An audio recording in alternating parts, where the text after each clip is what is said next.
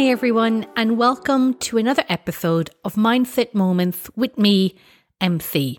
So, in this week's episode, I want to discuss how we can build better relationships in our lives, and in particular, look at how our mindset is directly shaping these interactions, whether it's with our partner or family members or friends. As human beings, we're hardwired to connect and find a sense of belonging with other people. However, our unconscious beliefs and habits often make this challenging for us, and they can even create barriers that prevent us from finding deep connection with people. And this is especially hard because society tends to glorify unhealthy relationship patterns. You know, just look at the movies or the TV shows that we watch, and how often do we see healthy relationships play out on the screen? Very rarely. Instead, it's, you know, the usual stereotypes. It's the emotionally unavailable man, the dramatic, emotional woman, the catty female friendships. And, you know, the list goes on.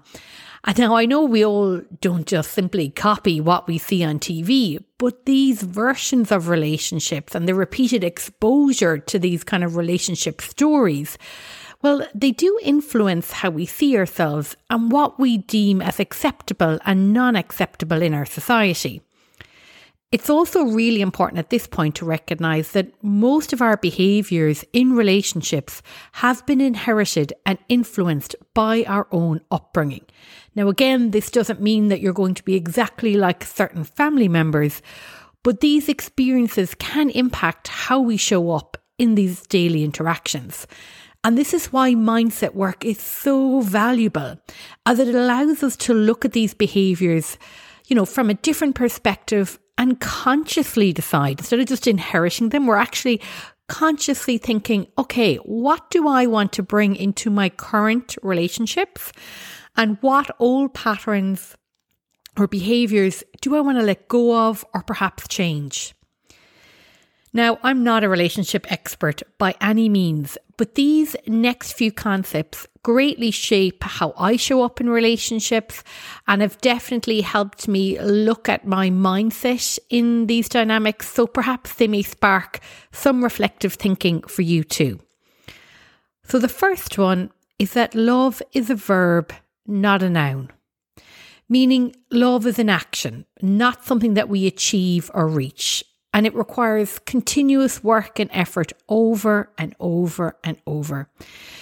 And it's all about repeatedly showing up, sharing experiences together, learning together, showing compassion, and then knowing when to forgive others, and most importantly, when to forgive ourselves.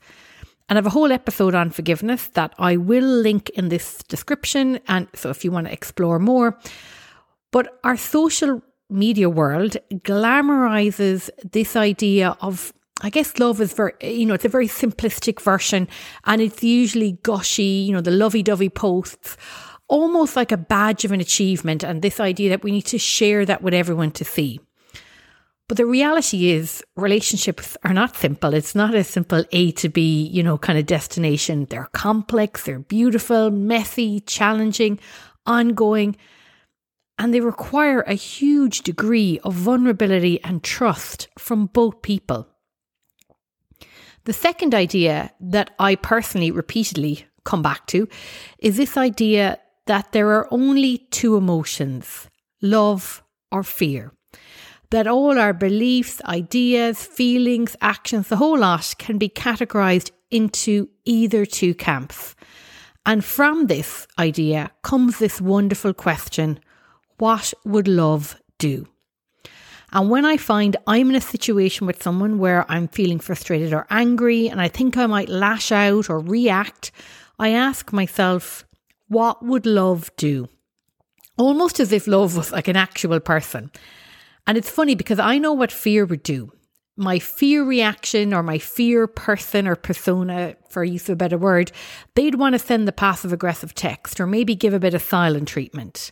But love, well, love would approach the situation with a lot more compassion. And I find using this analogy really helps me to let go of the anger that might be building up. It's almost like it kind of neutralizes the situation. Now, I'll be honest, sometimes I need to ask myself that question repeatedly before I can let go of my frustration or the story that's playing out in my mind.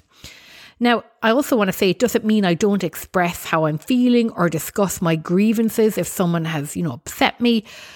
But it does mean that when I remember to use this question, I feel less reactive and the conversation usually goes better for both parties. The final concept that I want to share today is this idea of our imperfection tolerance. Meaning, how well can I tolerate what I perceive as so called flaws in others?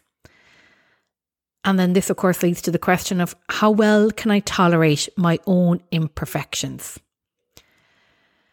So, in our social media driven world, Every photo can be filtered to hide the blemishes and erase any of the imperfections.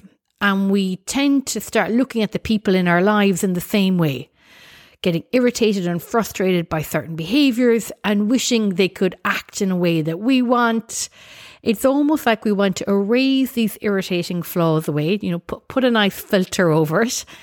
And in doing so, though, we remove the uniqueness of each individual and we, you know, we, we take away their story that has made them who they are.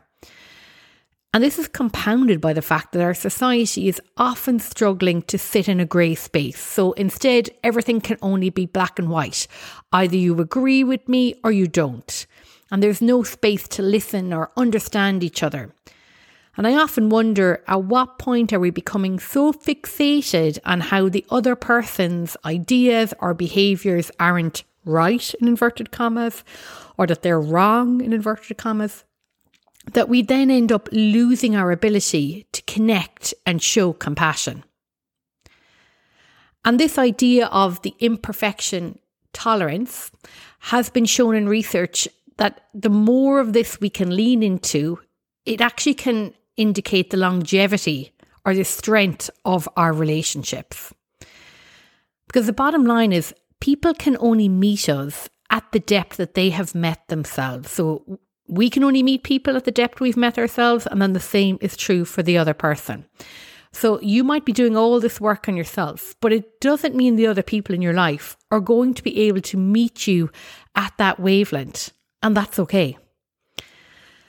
And most importantly, this concept of the imperfection tolerance is asking us how easily can we let go of the small stuff? Now, this doesn't mean we don't have standards in our relationships, but it's about defining what are our core values or the non negotiables. And then how can we let go of the other minor stuff? Because when we approach our relationships from this perspective, our mindset is not focused on controlling the other person, but instead thinking about how we show up as individuals in these relationships to live out these core values. So let's just take a moment now and I want you to think of someone that you have a close relationship with in your life. How would you describe your imperfection tolerance with this person? How easily can you love this person for who they are and not who you want them to be?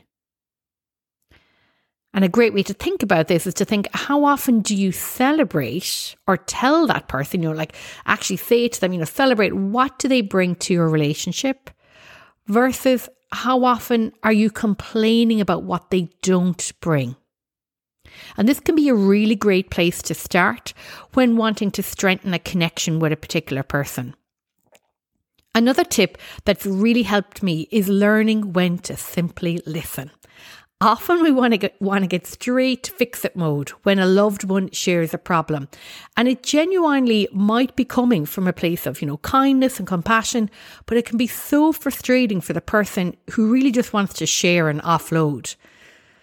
Like how often have you wanted to debrief on a situation with someone and you felt irritated by their response because it's full of advice on what you need to do next? And their response doesn't even recognize that you've just shared a really vulnerable moment. Maybe it's something upsetting or stressful or whatever it might be. So sometimes if I feel a need to rant, I'll say to my husband or a close friend, Can I just have a minute to get this off my chest, to just speak it out without any advice? And saying something like this means I'm helping the other person understand what I need at this moment. I just need a listener. Another one I'm trying to use in my conversations more is when someone comes to me with a problem, is to ask after they've shared if they want my opinion or not. Like, do you want my advice or not? And my other option is to simply send some empathy their way by acknowledging how hard their situation must be for them.